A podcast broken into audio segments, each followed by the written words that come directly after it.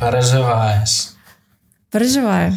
Ну, дуже багато очікувань навалилося. Та рахуй, що е, довіра до подкасту і до Іллі, як його співведучого, була дуже велика.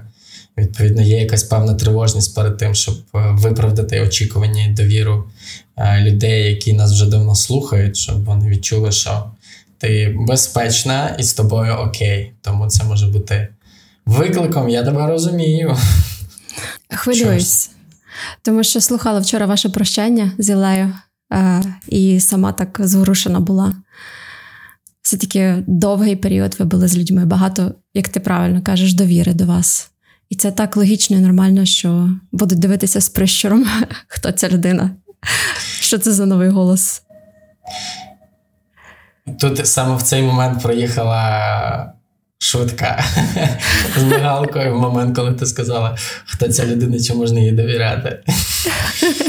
Приїхала швидка. Цей момент можна, знаєш, як е, показують, як там налаштовуються музиканти перед початком концерту, або там mm-hmm. якийсь публічний спікер, він там видихає і так далі. Зараз якраз той момент, коли тобі треба взяти всю себе в руки і сказати: усім привіт! Це подкаст простими словами.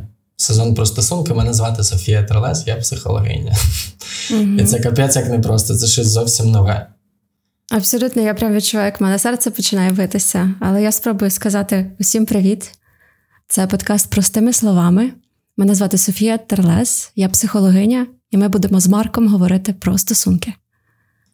І сьогодні епізод е, про довіру. У нас було якесь таке коротке прев'ю, короткий приконтакт.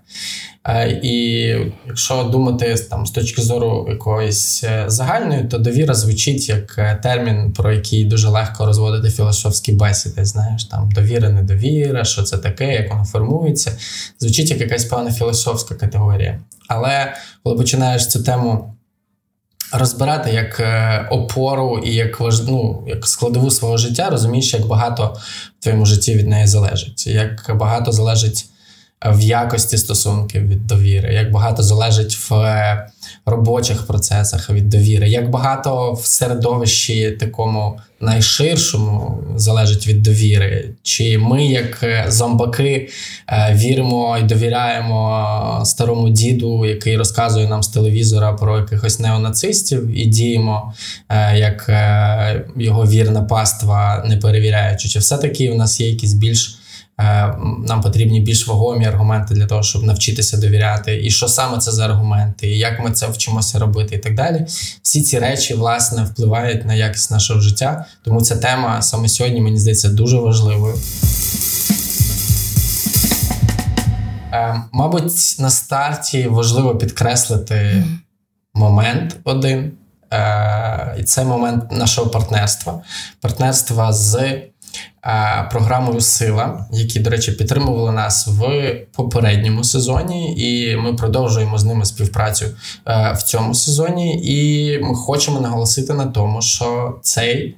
Подкаст створено в партнерстві з Радою міжнародних наукових досліджень та обмінів IREX в межах програми Сила єднання через спільні дії молоді, що працює над інтеграцією внутрішньо переміщеної молоді в Україні та забезпеченням найбільших найбільш комфортних умов для них.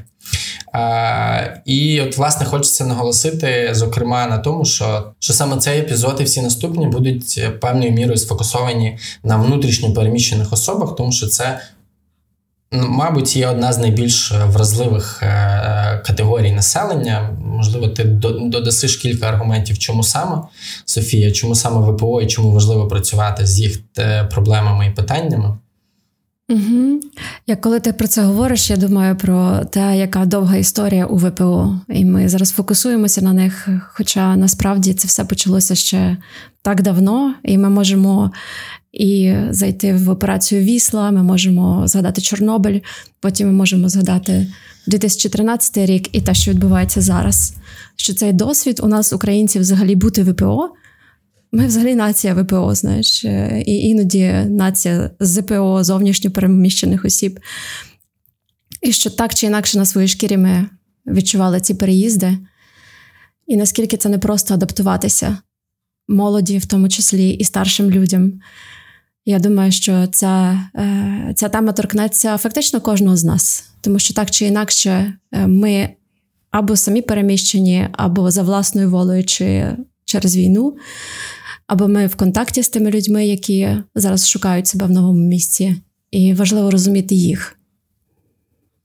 І тут в моменті хочеться наголосити саме на тому, що молоді внутрішньо переміщені особи це люди, які внаслідок війни були змушені втікати або переїздити з звичних е, для їхнього життя місць в нові місця. І їхні проблеми в моменті мають е, от, е, велике значення, тому що звичне середовище воно зникло. З'явилося дуже багато неясності, в тому числі в стосунках. Тобто люди знаходяться на відстані одне від одного, і звичні способи способи вони не працюють. Ти не можеш підійти, обійняти, поцілувати. Тобі все потрібно буквально з'ясовувати в месенджерах, в телеграмах, і це насправді не завжди легко, не завжди просто. Додай сюди афект від війни і з'ясування е, власних проблем і питань для внутрішньо переміщеної молоді стає реальним викликом і проблемою. Тому ми хотіли б, щоб наш подкаст е, був опорою для цих людей, власне, в таких ситуаціях. Угу. Я ще так подумала, уявила собі цих людей, які е, коли виходять на вулицю і приходять е, до школи, до університету, е, чи йдуть на роботу, чи просто виходять. Та в них немає звичних облич, в них немає звичних речей, які вони бачили щодня в своєму житті. Тому це повна адаптація до, до нового. І дуже часто мова.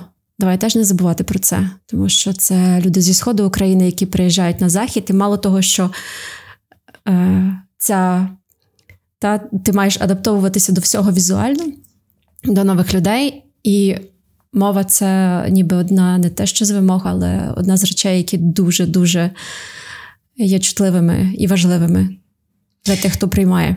Я зараз почав говорити іноземною мовою за кордоном англійською, і я розумію, наскільки це е, складно буває тривалий час фокусуватися власне на мові. Ну тобто, коли цей mm-hmm. процес для тебе нативний, природний, він просто ну, йде, і ти не думаєш так. про те, як це відбувається.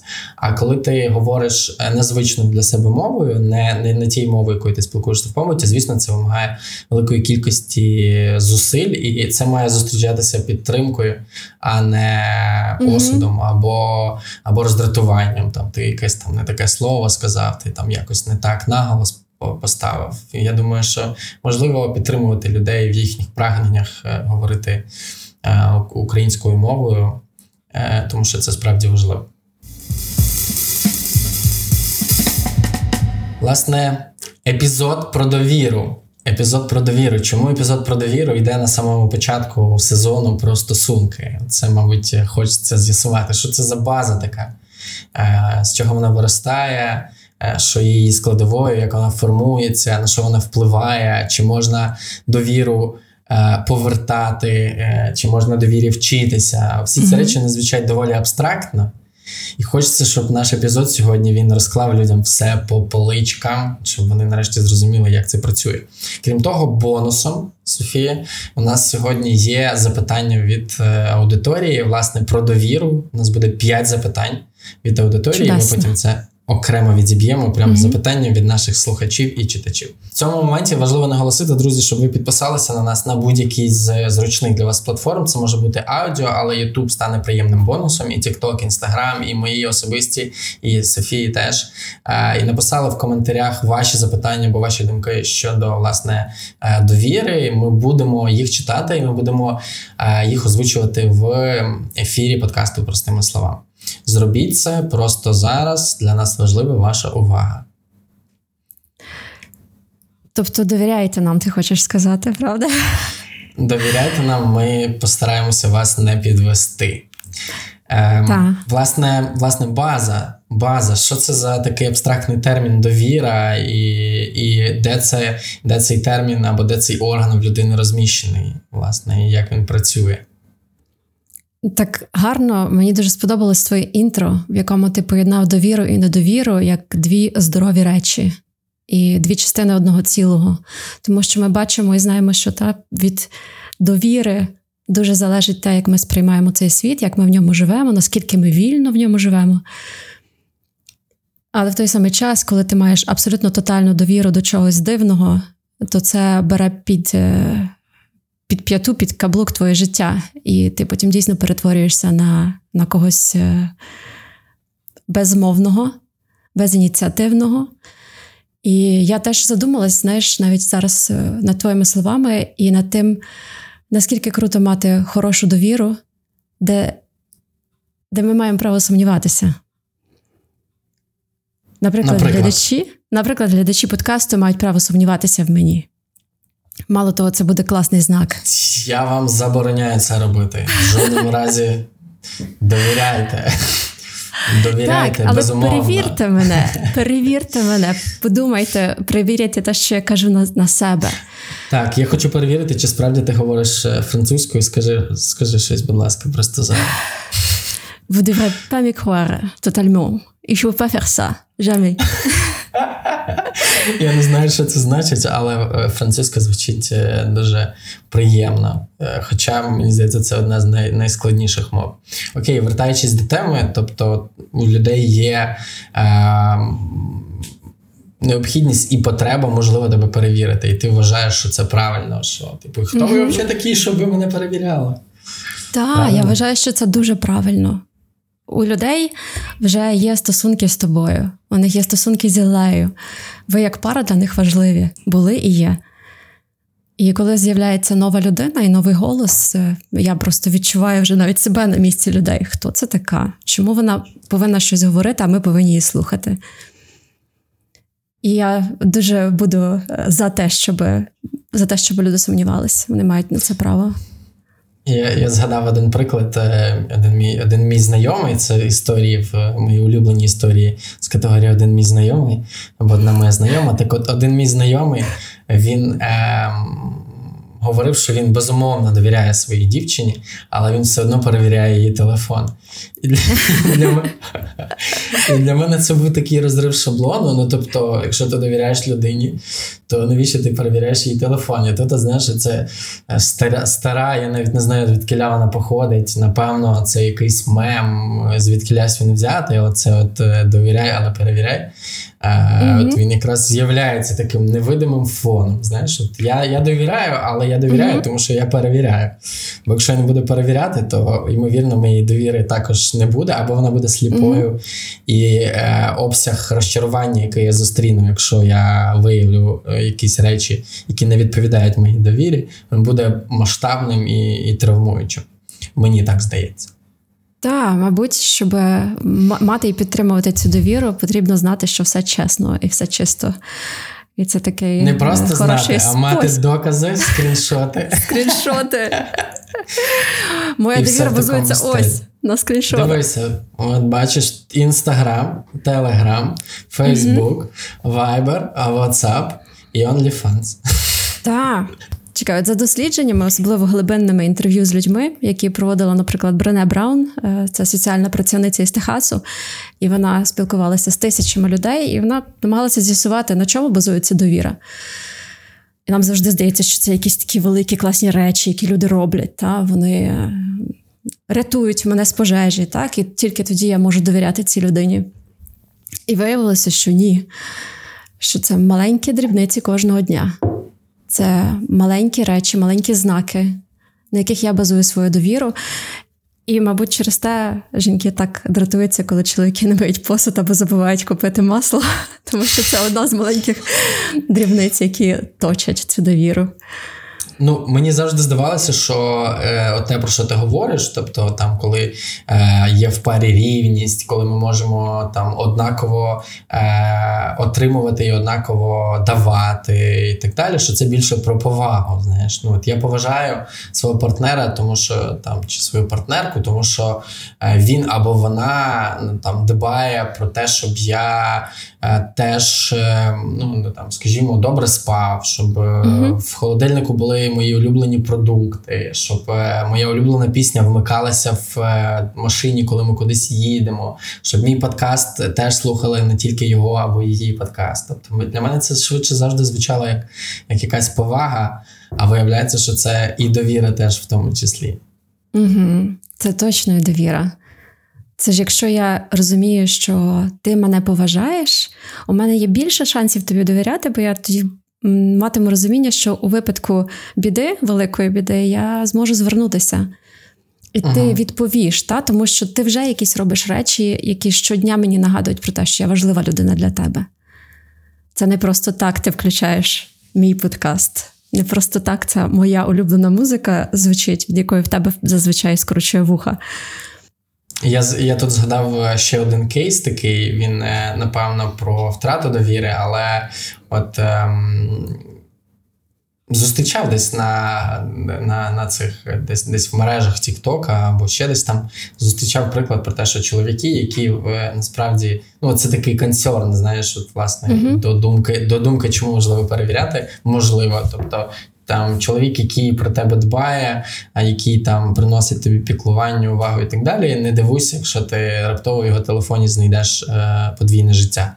Е, ну тобто, mm-hmm. чоловік, який чоловік, який там, наприклад, е, засуджує на вході ж відразу будь-які е, там формати зради, які дуже негативно відгукуються про те, як е, там ведуть або будують свої стосунки дорослі люди, коли вони мають там відкриті формати і так далі. Не дивуйся, якщо ти зустрінеш в їхньому телефоні подвійне життя.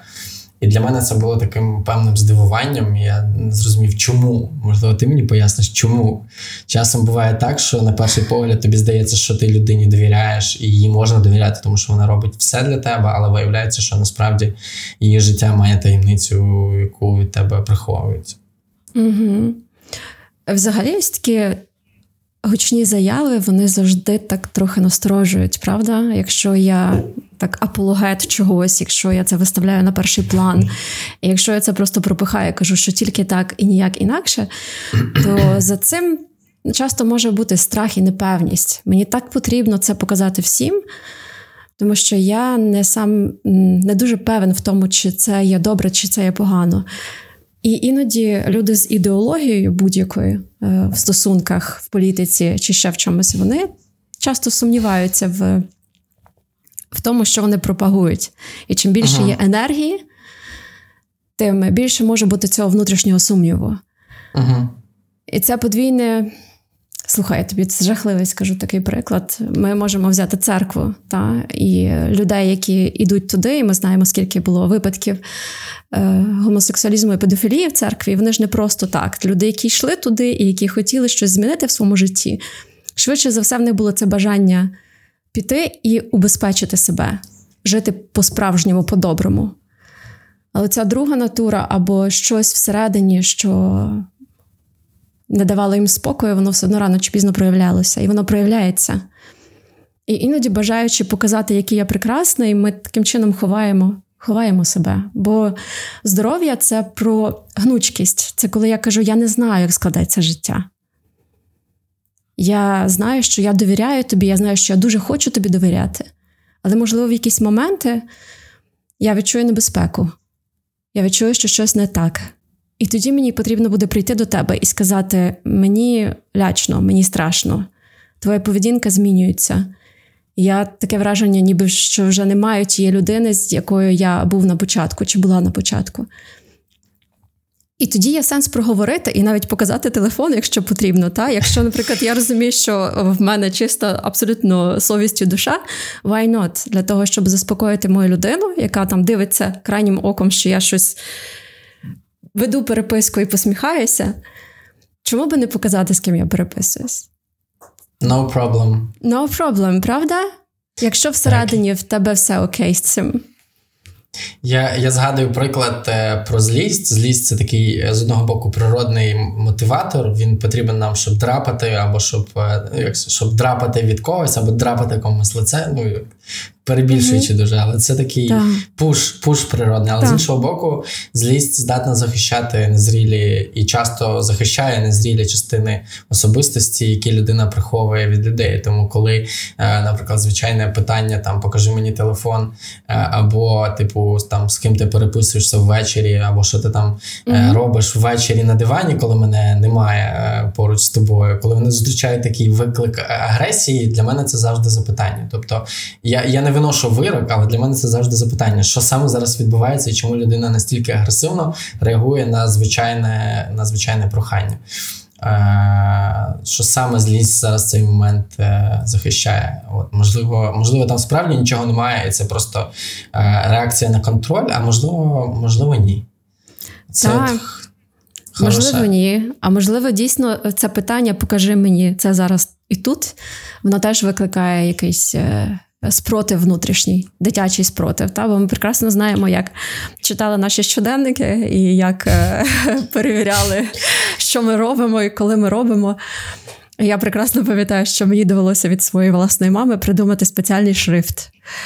Я придумала шрифт, і я і я писала своєму щоденнику е, якісь події про день, і потім пізніше я забула вже цей шрифт. Тобто я сама його розшифрувати вже не можу.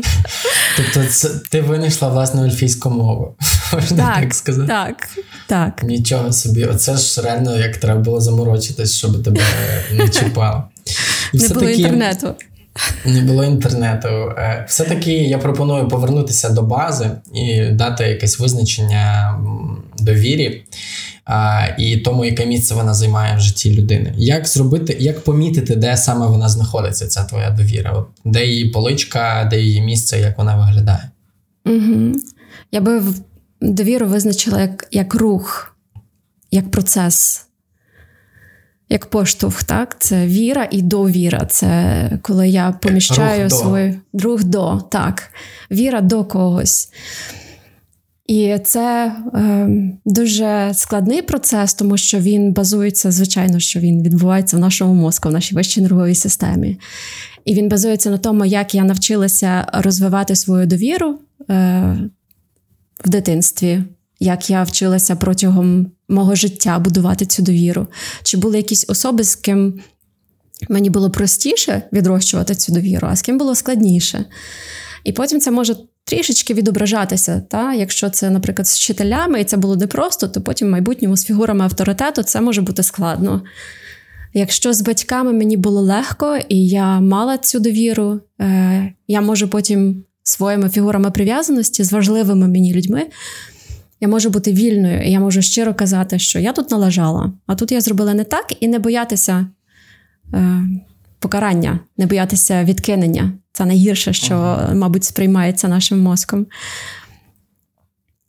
І в цьому плані довіра з одного боку фундаментальна і дуже важлива, але теж важлива ця твереза довіра.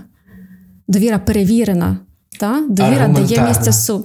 Так, дає місце сумніву. Я довіряю тобі, але моя довіра не є сліпа. Тому що я теж відштовхуюся від того, що відбувається між нами. І довіра дуже часто в тілі. Іноді люди, знаєш, як кажуть, я хочу пробачити своїх батьків, я хочу там пробачити свого коханого та? чи свою кохану. Ну, це як сказати, давай відрубаємо тобі руки і ноги. Тому що ти тільки йдеш, та, ти тільки приближаєшся до цих людей, наближуєшся до них, а твоє тіло таке каже: оп, стоп! А ти пам'ятаєш і витікає всі свої блокнотики, де записано червоними чорнилами, де тебе підвели один раз, другий раз, третій раз, четвертий. І це вона так і працює. Тобто вона працює на рівні фізіології. І мені здається, що це працює на рівні тіла і на рівні реакції, uh теж в тому числі. І я з такий приклад на хлопський розум е, наведу. Я я люблю TikTok, правда люблю. Я мушу зізнатися зараз в цьому. І чому я люблю. Чому я люблю TikTok? Не тому, що там можна посміятися з е, Бобра або з якихось інших мемів, а тому що там справді, якщо ти його підлаштуєш під себе, він буде працювати власне на тебе. Ця соцмережа вона даватиме тобі той контент, який тобі потрібен. І я побачив приклад там, і він я би його напевно прогорнув, якби це питання не стояло до мене так гостро.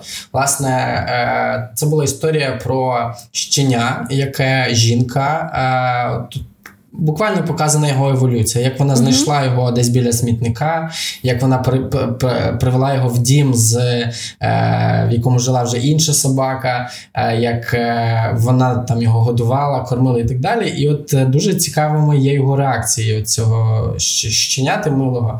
Е, перша реакція, то, тобто, коли не підійшла його забирати, він такий там забивався в куточок, е, там не хотів йти mm-hmm. на руки, тупив погляд десь в бік. І тут дуже сильно на контрасті. Е, дуже сильно на контрасті оцей момент, коли вона відкриває двері і вибігає така життєрадісна собака, яка живе в цьому будинку тривалий час. Угу. І, і ця от така, знаєш, скута, перелякана маленька собачка, яка е, ну не бачила взагалі піклування, любові, довіри, і там це супроводжується якимись е, там угу. підписами. Я не буду їх цитувати. Це це відео, я думаю, можна знайти. Я я можливо дам посилання, щоб люди могли подивитись.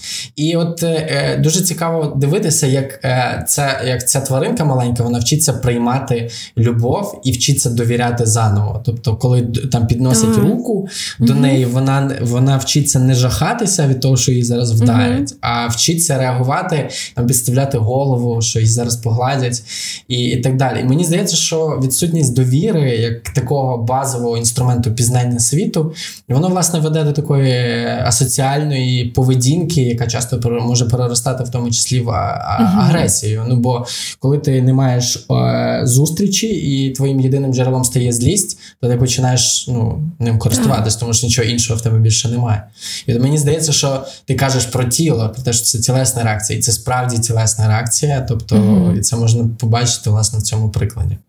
Так, ти тут такий, знаєш, ти класний приклад навів, дуже гарний. Бо якби цей пес, напевно, залишився в цій жінки, яка з ним погано би себе поводила, то йому би потім було взагалі неможливо повірити будь-кому. І це часто те, що відбувається, е, коли коли ми зустрічаємо людей, які завжди злі, та? так як ти кажеш, які завжди огризаються, які навіть на на запитання можуть відповідати агресією. Е, я дуже добре пам'ятаю випадки, е, коли ти питаєш щось людини просто аби зрозуміти, і ти отримаєш таке виправдання на рівні з агресією. І зазвичай, якщо ти копнеш історію цих людей, там йшлося про фізичне покарання в дитинстві. Це діти, яких били, вони виростають з такою недовірою світу, що для них сказати правду це означає, що отримати ще раз удар, навіть коли ти в дорослому віці, та, ти розмовляєш зі своїми найближчими, чи з дружиною, чи з дітьми, чи з друзями це буде завжди виправдання на рівні е, на рівні злості, таке дуже серйозне відкинення. Тебе так буде, будуть відкидати просто. Е, я ще один аргумент внесу сюди. Я не знаю, як, е, як ти, які в тебе стосунки з психоаналізом і з психоаналітиками, але я внесу цей цей термін. Це термін базальна тривога. Можливо, ти ну я впевнений, що ти чула про нього і знаєш його. Це термін, який запропонувала неофрейдист е, Карен Хорні. В неї теж кумедна історія, тому що mm-hmm. вона росла в авторитарній сім'ї з батьком, який був сексистом, і який вважав, що чоловіки мають величезну перевагу над, е, над жінками. І вона росла в такій дуже великій невпевненості сама в собі, mm-hmm. власне, в тому хто вона, як вона поводиться. І, власне, це великою мірою стосувалося того, як вона виглядає. І вона жартувала, що вона вона зрозуміла, що вона не може вирости красивою, тому вирішила, що вона виросте е, розумною. Так, от, власне, ймовірно, певною мірою досліджуючи власні проблеми, вона от mm-hmm. знайшла ось цей цю проблему недовіри до світу, яка звучить як е, базальна тривога. І от е, під цим терміном малася на увазі, от, напевно, механізм такої недовіри, якийсь внутрішній на рівні тіла, недовіри до світу mm-hmm. і не, неможливості побудувати такий м'який спокійний контакт з. Е, навколишнім середовищем. Грубо кажучи, це ніби жити з таким постійним білим шумом позаду себе. Тобто ти uh його, можливо, навчишся ігнорувати, але при цьому він нікуди не подінеться, він забиратиме все одно твою велику кількість твоєї енергії. От вона власне говорила, uh що е, ця от базальна тривога, яка робить світ навколо людини небезпечним, власне, вона з'являється в першу чергу через порушення взаємин з близькими дорослими в ранньому дитинстві. І От вона говорить про те, що ну. В її формуванні, е, в її формулюванні здорових стосунків це три компоненти знаходились. Перше це здатність до прив'язаності, друге здатність до боротьби, і третє здатність до самотності. І от вона говорила, що от коли ці ланцюжки порушуються, то угу. здатність е, до прив'язаності вона переростає, він не знаю, в підлещування або як це в згоду, таку сліпу, німу згоду. Та, Е, здатність до боротьби, тобто такої природної, да, коли ти розумієш, що тобі щось протистоїть, тобі треба це долати, uh-huh. там приймати ці виклики, вона перетворюється uh-huh. на агресивність, тобто людина, uh-huh. як по суті, реагує на світ агресивна, і е, здатність до самотності такої природної, там де я один і мені окей, вона переростає в втечу від е, від людей, тобто таку певну асоціальну поведінку. От Коли ти говориш про те, як працює. Власне, довіра, перша асоціація у мене це власне термін базальна тривога Карен Хорні. Угу. Так, я знаєш, так подумала про те, що ми всі, мабуть, Карен Хорні через історію. Та? Why not? Ми всі в нашій історії, ми українці, як нація. Можемо навіть казати, як людство. Ми переживаємо одна за одною дуже травматичні події. І ця базальна тривога є виправдана. Ми просто не можемо зрозуміти, де вона вигулькне і де вона виправдається. Тому що, переживши голодомор, переживши війну, переживши всі переселення, репресії, вбивства, ми зараз опиняємося у війні, здавалося би, та, 21 століття, звідки війна у Європі? Це неможливо. Тобто базальна тривога це пережиток минулого. А ось тут вона береться, базальна тривога просто у, е, уособлюється в якійсь фігурі не дуже здорової людини, яка вирішує погратися у війну. Тут питання, мабуть, звучить так: е, чи чи є в мене базова довіра до світу, чи її немає. І напевно це можна зрозуміти mm із е, із взаємодії. Е, власне, з, ну, з того, як ти взаємодієш з навколишнім середовищем, як ти пізнаєш світ. Власне, що таке так. базова довіра до світу і на що вона впливає? Базова довіра до світу вона ж базується на нашій довірі до те, що нам близькі говорять про світ. Так, ми. Коли ростемо, нам кажуть, що ти будеш добре вчитися, у тебе будуть п'ятірочки, потім ти поступиш в інститут, ти будеш хороша дитина, і ти отримаєш хорошу роботу. І ти, можна сказати, забезпечиш своє майбутнє. Наші батьки лізуть із шкіри для того, аби впхати нас в якісь потрібні хороші вузи, забезпечити нас помешканням при можливості, або хоча б дати добрий старт. Вони перевіряють, з ким ми зустрічаємося. Вони косо дивляться на наших е, перших е, партнерів, супутників, партнерок. партнерів, партнерок. Та так приглядаються. Довіри нема 100%. Я, от як мама хлопчика, я вже розумію, наскільки може бути нелегко мені або йому, якщо я не приборкаю себе. І це те, з чим ми ростемо. Так нам кажуть, що світ він діє за правилами. І тут ми в 2022 році, 24 лютого, дехто 2013 року, починаємо розуміти, що світ не, не діє за правилами. Цих правил немає. І наша довіра до світу фактично підірвана. І нам контракт із Всесвітом треба переписувати заново повністю, тому що світ нас дуже сильно намахав. Ми були хороші діти. Ми ходили до школи, ми чистили вуха, ми мили зуби, знаєш, ми пробували бути класними. Та Ми пишемо тіктоки, ми ми робимо подкасти, ми розвиваємося. І тут ми отримуємо такого ляпас. Абсолютно за що? Де тут сенс? Сенсу немає, він просто пропадає, зникає. І це тепер, е, мабуть, таке, як е, наш моральний і філософський пубертат. Нам потрібно переписати заново контракт зі Всесвітом. І це буде дуже сильно базуватися на маленьких пунктах, де залишилися ті місця, яким я ще досі довіряю. Тому що, як виявилося, ми отримали дуже багато підтримки, і підтримка є настільки надзвичайною, настільки великою в терапевтичному суспільстві. Це видно, нам найкращі тренери і найкращі супервізори зараз проводять сесії для нас. Вони підтримують психологів, терапевтів. Світ намагається допомогти як може. Є речі, про які ми і не думали, та, що хтось опиниться за кордоном, хтось почне вчити мову. Є дуже багато речей, які зараз вигулькнули, але втрати є надзвичайно великими теж. Тобто, ці всі ці всі речі потрібно оплакати. Це дуже, дуже непростий процес. Є є прекрасний фільм, я раджу його подивитися для такого, ну для того, щоб мати якийсь внутрішній погляд на те, де ми знаходимося і де ми були. Всі ці роки, mm-hmm. як нація, він звучить як психоаналіз українців. І, от, власне, Ярослав Грицак, один з найвідоміших е, українських істориків. Він прекрасний один з моральних авторитетів е, українських mm-hmm. він говорить про те, що якщо ну, давати якесь визначення українській травмі, то це травма насильства. Тобто ми mm-hmm. зростали і продовжуємо зростати в такому величезному насильстві, е, яке розгортається на нашій землі. І звісно, що мені здається, що це те, що як це.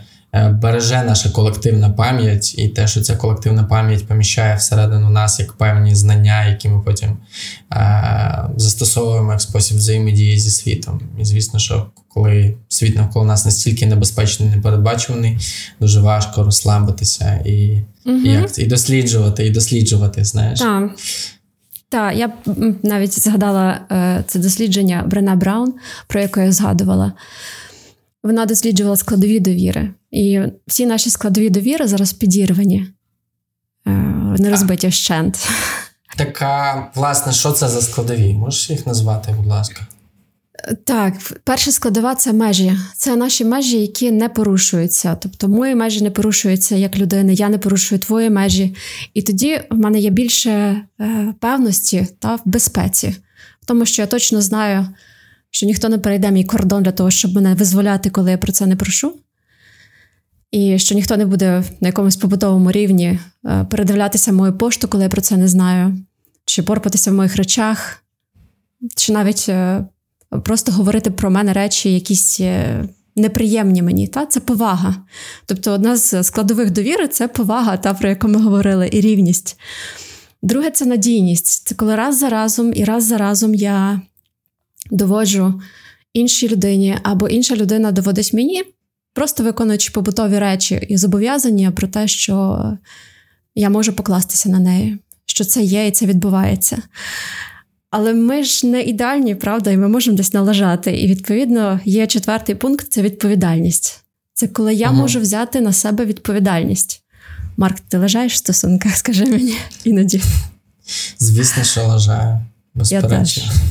Так, я теж. Безперечно, і іноді іноді серйозно, а іноді по по, по дрібницям. Але ми ми в попередньому в попередньому епізоді говорили власне про те, не як люди сваряться, а як люди миряться. Яка, які, як це? Не яка у вас є зброя, щоб в, mm валити один одного, а яка у вас є. Е. Які у вас є технології, бо зброя мені не подобається для того, щоб е, знаходити примирення. Так, Як ви ведете перемовини, правда? Взяти на себе взяття на себе відповідальності це один з інструментів, власне, побудова стосунків. Де моя відповідальність і як я її несу, власне. Власне, і в цьому ж е, є такий ще цікавий нюанс, що я не тільки беру на себе відповідальність, я не тільки кажу sorry, налажав, та, але я й знаю, що мене пробачать. Тобто, що я розумію, що все одно є момент, де е, ми будемо мати зв'язок, що я мене пробачать, мене потім не будуть розпинати протягом років і років, е, і моє, моє обличчя не буде висіти на кожному стовпі із знаєш, надписом Він забув винести сміття. Образно кажучи, так? Але це важливий момент, коли ми вміємо брати відповідальність на себе, і інша людина теж бере на себе відповідальність. Тоді я розумію, що е, це не газлайтинг, коли я кажу, що sorry, але це мені було боляче. І мій партнер каже: дійсно sorry, я розумію тебе. А не говорить, та це ж нічого. Або ти дуже занадто чутлива, ти занадто чутливий. Це, мабуть, найгірше, що можна почути в свою адресу. Власне, мабуть, така сліпа довіра стає дуже зручним способом для маніпуляції, в тому числі газлайтингу. Так, коли тебе переконують, що насправді mm-hmm. все добре, все чудово, у нас прекрасні стосунки. Ти неадекватно реагуєш на там якісь певні речі, а насправді там десь mm-hmm. щось собі там. Е- Маєш на увазі і просто використовуєш людину в якихось своїх цілях. Мабуть, сліпа довіра це просто для газлайтингу. Так, бо це відсутність тоді довіри до себе. Я газлайчу чого іншу людину, тому що я не можу зізнатися, я не можу сказати чесно і щиро, що так, можливо, ти права дійсно. Я роблю щось не зовсім окей. І тоді питання до себе, та, чому я е, чому я так реагую, чому мені настільки страшно? А, І зараз, Софія, я хочу поставити тобі питання від нашої аудиторії, е, від людей, які зараз переміщаються між різними містами України, які втратили свої домівки, які втратили в першу чергу довіру до майбутнього. І от е, хороші питання, власне, від них стануть хорошою ілюстрацією до нашої сьогоднішньої теми. Угу. І, власне, перше питання: як довіряти майбутньому, яке неможливо побачити крізь війну? Ти чуєш, як я вдихнула і видихнула? Чую. Ти в мене у вухах, ти голос у моїй голові. Це ж важко, правда? Мабуть, в першу чергу потрібно собі дати право не довіряти майбутньому через цю війну і згадати все те, про що ми сьогодні говорили: про недовіру світу, недовіру до того, що може бути. Це має дуже великий сенс. Перед тим як е, іти кудись вперед, я, мабуть, мала би добре зрозуміти те місце, в якому я є. І не довіряти майбутньому має сенс. Тому що, якщо є питання, як довіряти, це означає, що я не хочу себе бачити в цьому місці. Я хочу вже почати довіряти, я вже хочу кудись рухатись. Я би хотіла вже по-іншому трошки бачити це все. Але це процес. Це як сказати, перестань горювати там, де ти маєш право горювати, там, де ти маєш право плакати. І спробувати дати сенсу тому, що відбувається. Надати сенс, так? Це най, найважче проговорити з найближчими людьми, як вони це бачать, як вони шукають свої опори. Ми можемо дуже багато що зробити і що зрозуміти, коли, е, коли ми маємо з ким поговорити про це. Ти пам'ятаєш мою улюблену фразу? Іноді треба проговорити все, чого ще не розумієш, щоб воно нарешті стало звичайним і припинило тебе їсти. Це фраза із книжки Марка. Отже, якщо людина не довіряє світу через війну в Україні, вона має всі підстави. Угу так робити, і важливо не засуджувати себе за те, що ти так поводишся, а дати собі простір для того, щоб усвідомити, на що ти зараз можеш опиратися в цьому непевному світі без правил, в якому де тебе можуть прийти визволяти, коли ти про це не просив. Абсолютно, і будувати своє майбутнє тут і тепер, з тими людьми, які є навколо мене, з тим, що я можу зробити доброго біля себе. Майбутнє воно ж починається от зараз, коли ми з тобою розмовляємо, правда? Друге питання: е, як почати довіряти самій собі? Бо історично я сама себе ж зраджувала, вибираючи не етичну та не екологічну роботу, не найкращих людей навколо через те, що життєво необхідно жадала їх визнання та прийняття, так що ставила себе на друге місце за ними. Як створити чи відновити довіру до самої себе? Угу. Мабуть, брати оці всі стовпи довіри і починати один за одним з меж. І в межах це головне, знаєш, я зрозуміла, що оці mm. от всі, як сказати іншим ні, як навчитися говорити ні, знаєш таку фразу? Не, не потрібно ні. вчитись. Так. Але тут секрет в тому, що не іншим потрібно говорити ні, а ні треба сказати в першу чергу собі. Я спочатку кажу ні собі, а потім я кажу ні іншим. Ну, давай щось придумаємо. Ніжніше до себе, ніжніше до себе. Знаєш, це от е, ми звикли себе тримати в якихось таких е, насильницьких межах. Так, в лищатах. Ми хочемо постійно кудись себе тягти, е, і це теж про насилля. Та? Це те, про що ти говорив, психоаналіз українців. З нами вчиняли стільки насильства, що нам потрібно бути до себе добрішими ми цьому не навчилися. І, власне, розуміти те, що от мені дуже подобається в цьому сенсі різниця між словами проживання і переживання. Прямо mm-hmm. вона мені дуже подобається. Коли ти переживаєш, ти ніби чекаєш, коли щось закінчиться, а коли ти проживаєш, то ти знаходишся буквально в цьому з цим. І ти mm-hmm. пропускаєш це через себе і виходиш е, міцнішим. Mm-hmm. Ну, принаймні, принаймні, мій досвід, він, власне, такий. Ти знаєш, я хотіла додати ще теж про цю дівчину, яка запитала про неотичну роботу, яка порушувала свої межі. Я от певна, що в неї на це все були хороші причини. Ми ж не просто так ступаємо по своїх межах. Ми не просто так вибираємо неетичну роботу. Іноді в нас немає іншого вибору. І на той період я можу тільки поспівчувати реально їй, що їй довелося вибрати те, що вона вибрала. Якщо зараз у неї є це бажання щось змінити і по-іншому ставитися до себе, я дуже сподіваюся, що в неї є для цього ресурси. Бо це таке відвоювання. Це знову ставити свої кордони, це ходити біля цих кордонів із е, двостволкою, знаєш, і реально цілити в лоба кожному, хто каже, що давай так, як раніше. Будеш зручною, будеш робити роботу, коли попросимо, угу. будеш е, слухати те, що ми кажемо, погоджуватися і так далі. Угу. Власне, так. власне, це це відповідає. Я я вдягнув окуляри, тому що мені реально важко читати без них. Е, лише на цю рубрику. Далі ми будемо без них.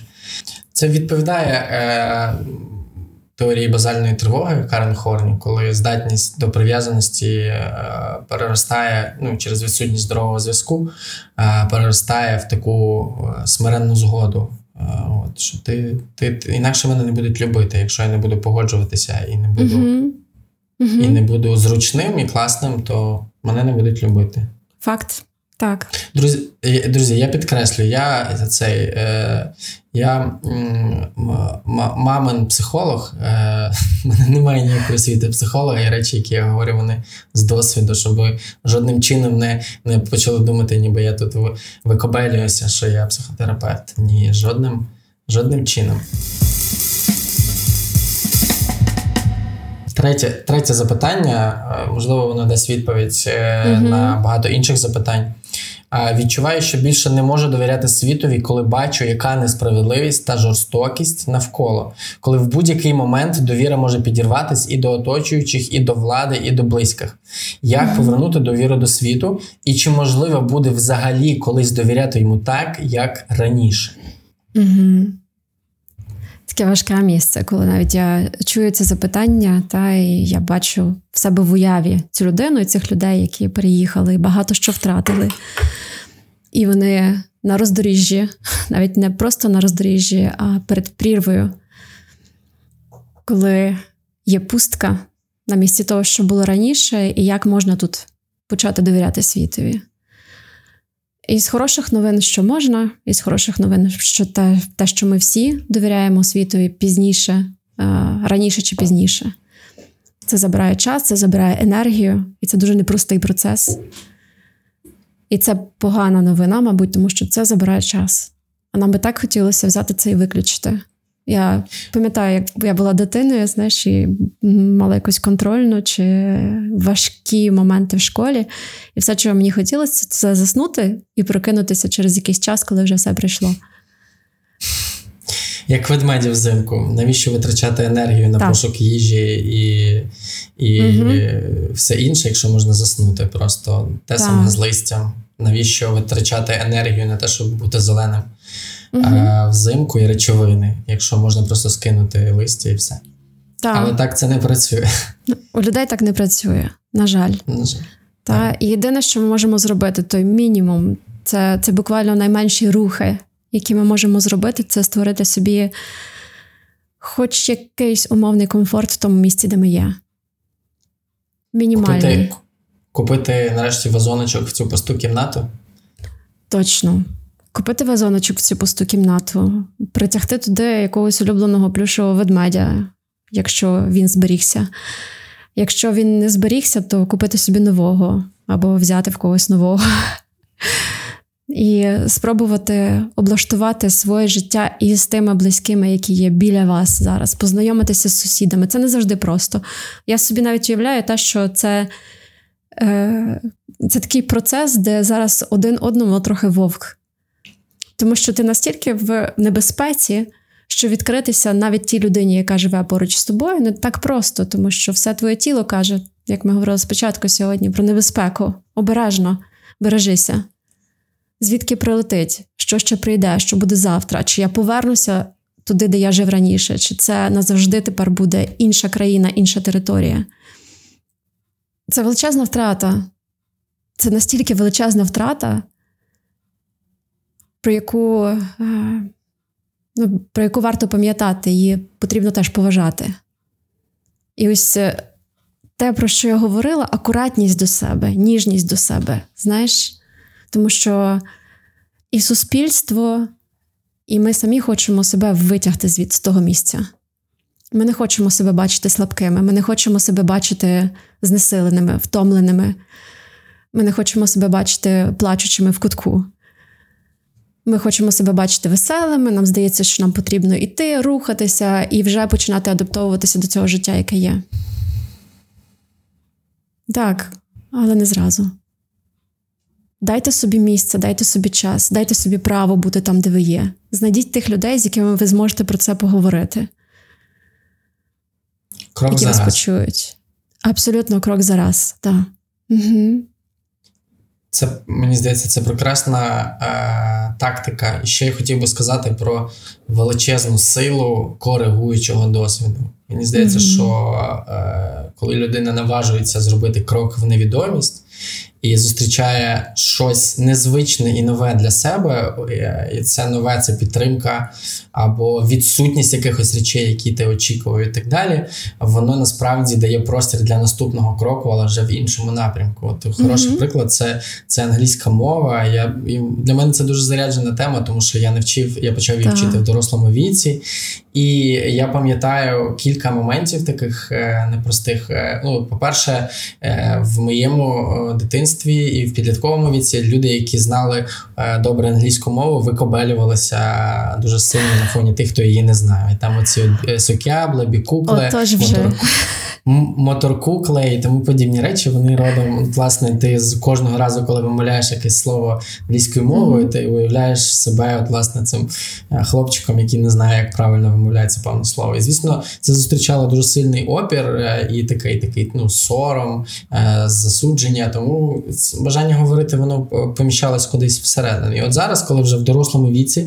Е, я я починав говорити, зараз я вже вільно говорю, але коли я лише починав, мені було дуже страшно. Я губив слова, я думав, що зараз мене будуть mm-hmm. засуджувати і так далі. Але справа в тому, що нейтів спікери, іноземці і ті люди, які знають англійську, коли вони зустрічають тебе підтримкою.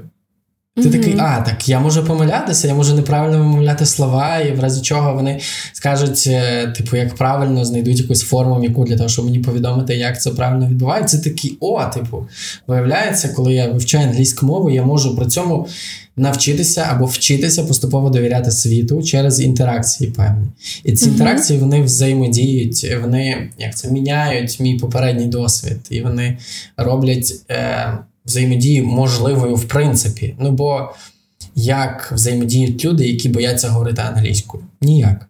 Як правило, mm-hmm. чому ніяк? Тому що не здобувають нового коригуючого досвіду, в межах якого в них щось зміниться всередині. Вони перервуть оцю от згубну пуповину. Так. Зараз буду говорити як філософ, переріжуть згубну пуповину свого минулого. Говори, це класно, це гарна, гарна дуже метафора. Згубна пуповина минулого. Власне, вони mm-hmm. зможуть її потрошечки чик-чик-чик е, ножиці буде ставати гострішими, і в якийсь момент вдасться це від себе відрізати. Але хороше питання, як наважитись на цей перший крок, тому що часом часом ти не знаходиш на нього ні сил, ні ресурсу, ні інформації. Але є хороша новина, друзі. Якщо ви дивитесь цей подкаст або слухаєте його, то ймовірно, у вас вже є інструменти для того, щоб почати робити те, що ви давно хочете робити. Але крок за раз. Без п'ять швидких способів заговорити англійською за одну годину. Так не буває. Уяви собі люди, які дослухали нас до цього місця. І які досі ще думають, чи це потрібно продовжувати слухати, чи ні. Друзі, всі, хто дослухав до цього місця е, нашого подкаста, напишіть, будь ласка, в коментарях на Apple подкастах а на Ютубі, на Spotify, всюди, де можна написати слово жаба. І обов'язково поставте нам оцінку 5. Так ми будемо знати, що ви справді нас слухаєте до кінця. І, до речі, це ж зараз знаєш про довіру. Це ж як відбувається цей процес довіри, він він прослідковується у цьому подкасті. Люди, які звикли до тебе, які знають тебе, які довіряли тобі і довіряли Іллі, вони зараз слухають іншу людину, нову людину. І їх, звичайно, це коробить. Їх може щось дряпати, і може не, не все подобатись, правда? Але оцей крок за раз, який вони роблять, а можливо, хтось його не робить, можливо, хтось каже: а, і це а, можна зрозуміти. Тому що у них були рідні люди, які приходили в їх дім, в їх вуха, які сиділи в їх телефоні. І це про саме крок за раз. Про те, аби дати шанс собі, дати шанс світові, дати шанс Маркові з Софією. Я так вже це все екстраполюю на якісь далекі матерії. Це ж не завжди просто. І в цьому потрібен час. А, а, а, а довіра, як зернина, не проростає за день. Майте це на увазі. На жаль. Я хотів би підбити певні підсумки і дати відповіді на певні запитання, які десь е, залишилися поза контекстом. Е, отже, довіра це маленькі речі, це сума маленьких речей, які складаються в одне велике поняття. Mm-hmm. І це йдеться і про особисті стосунки, йдеться і про те, що відбувається в нашому домі, і що відбувається за його межами. Правильно я розумію? Абсолютно. Та наша довіра до світу вона відображається потім на тому, як ми довіряємо близьким. І навпаки, тому ось ці маленькі кроки, маленький досвід, місця, де я можу бути вразливим, бути не ідеальним, бути таким в роздризг, знаєш. І мене таким приймуть. Це найцінніші моменти які потім потрошечку-потрошечку розширюють світ, бо світ складається з таких моментів. Це така така грядочка наша, така грядочка наша, на якій так. замість е, бур'яна починає рости щось поживне і корисне. Угу. Звідки Правильно? перед тим ми дістали ракету? Ох. Жах. Ви, але добре, що дістали, дістали, викликали саперів, і вони змогли це звідтіля викупити без е, без детонації. Отже, якщо ми втрачаємо довіру, йдеться про е, втрату суми маленьких речей, з яких складалося наше життя. І якщо ми хочемо цю довіру повертати, то це означає, що нам треба зробити чимало маленьких кроків на зустріч одному цьому великому поняттю. Правильно mm-hmm. я зрозумів? Наприклад, е, наприклад, зрада в стосунках. Ми про це поговоримо в окремому епізоді, але mm-hmm. зрада в стосунках це, от, власне, час помножений на кількість дій, які потрібно зробити для того, щоб пересвідчити, що ти в безпеці, і твої стосунки теж у безпеці. Mm-hmm. Мабуть, так. Так, і взяти відповідальність. Це те, про що ми теж говорили. Я налажав. Ось так оце можна озвучити. Я налажав і я шкодую. Обіцяю тепер мити посуд, прибирати і робити всі інші речі, які я ігнорував, бо вважав, що вони не мають значення. Угу. Що б хотілося сказати на сам кінець? Чи чи є в тебе відчуття якоїсь, можливо, незавершеності або чогось, що ми не не встигли сказати в цьому в цьому епізоді, в цьому подкасті? Я точно пізніше згадаю дуже багато речей, цитат, крутих досліджень і прізвищ науковців. Але зараз це була розмова про довіру, і вона, мабуть, теж як обережний крок. Назустріч чомусь. Я не знаю, чи ти це відчуваєш, але я відчуваю, що коли є якесь закінчення, то як ніби наростає якась тривога. Ось ця базальна тривога Карен Хорні, як ти називав її? Я знаю, як так, базальна. Це Е, ну, це базальна тривога, це швидше механізм недовіри до світу загалом, коли світ навколо тебе небезпечний, а не безпечний. Ну, тобто, mm-hmm. коли коли все навколо небезпека, і тобі треба бути постійно в своїх захистах, в своїх mm-hmm. обладунках е, сидіти швидше, базальна тривога малась на увазі в такому контексті. І коли люди багато говорять, знаєш, це про те, що ти кажеш. Е, це один з захистів. Коли я багато говорю, я не знаю. Яка у тебе реакція? Я, я контролюю. контролюю ситуацію, так. Контролюю так. ситуацію. Так, я контролюю ситуацію, значить, я тримаю увагу іншої людини, не зустрічаю зі своїм ніяковінням і тому, і тому подібними якимось природними реакціями на щось нове. І да, не можу втихнути. Насправді. Mm-hmm. Найкращі люди це ті, з якими можна не говорити нічого. Ми це вже знаємо з власного досвіду, як мені здається. Так. І так як я відчуваю, що ніби приходить цей момент, коли пора відпустити контроль і сказати Окей. Окей, е, Софійка, ти можеш відпускати контроль. Е, а я підставлю своє плече і нагадаю, що цей е, подкаст ми створюємо разом в партнерстві з Радою міжнародних наукових досліджень та обмінів IREX в межах програми Сила, яка працює над інтеграцією внутрішньо переміщеної молоді в Україні та забезпеченням найбільш комфортних умов для них. Друзі, нагадуємо, що ці епізоди подкасту простими словами ми записуємо з фокусом на внутрішньо переміщених людей, які змінили місце свого проживання. Звісно, теми наші є загальнолюдськими, але ми розуміємо, що в умовах війни у них є часто найбільша потреба саме серед внутрішньо переміщеної е, молоді. Тому дякуємо нашим партнерам. Софія, дякую тобі за цей епізод. Насправді було дуже цікаво. Дякую тобі за твою довіру, яка вже в мене є, і вона мене дійсно гріє і надихає. Я хвилювалася, я чесно скажу. Я кожного разу хвилююсь. Кожного разу завжди в будь-яких умовах і обставинах хвилююсь. Тому думаю, що це природно.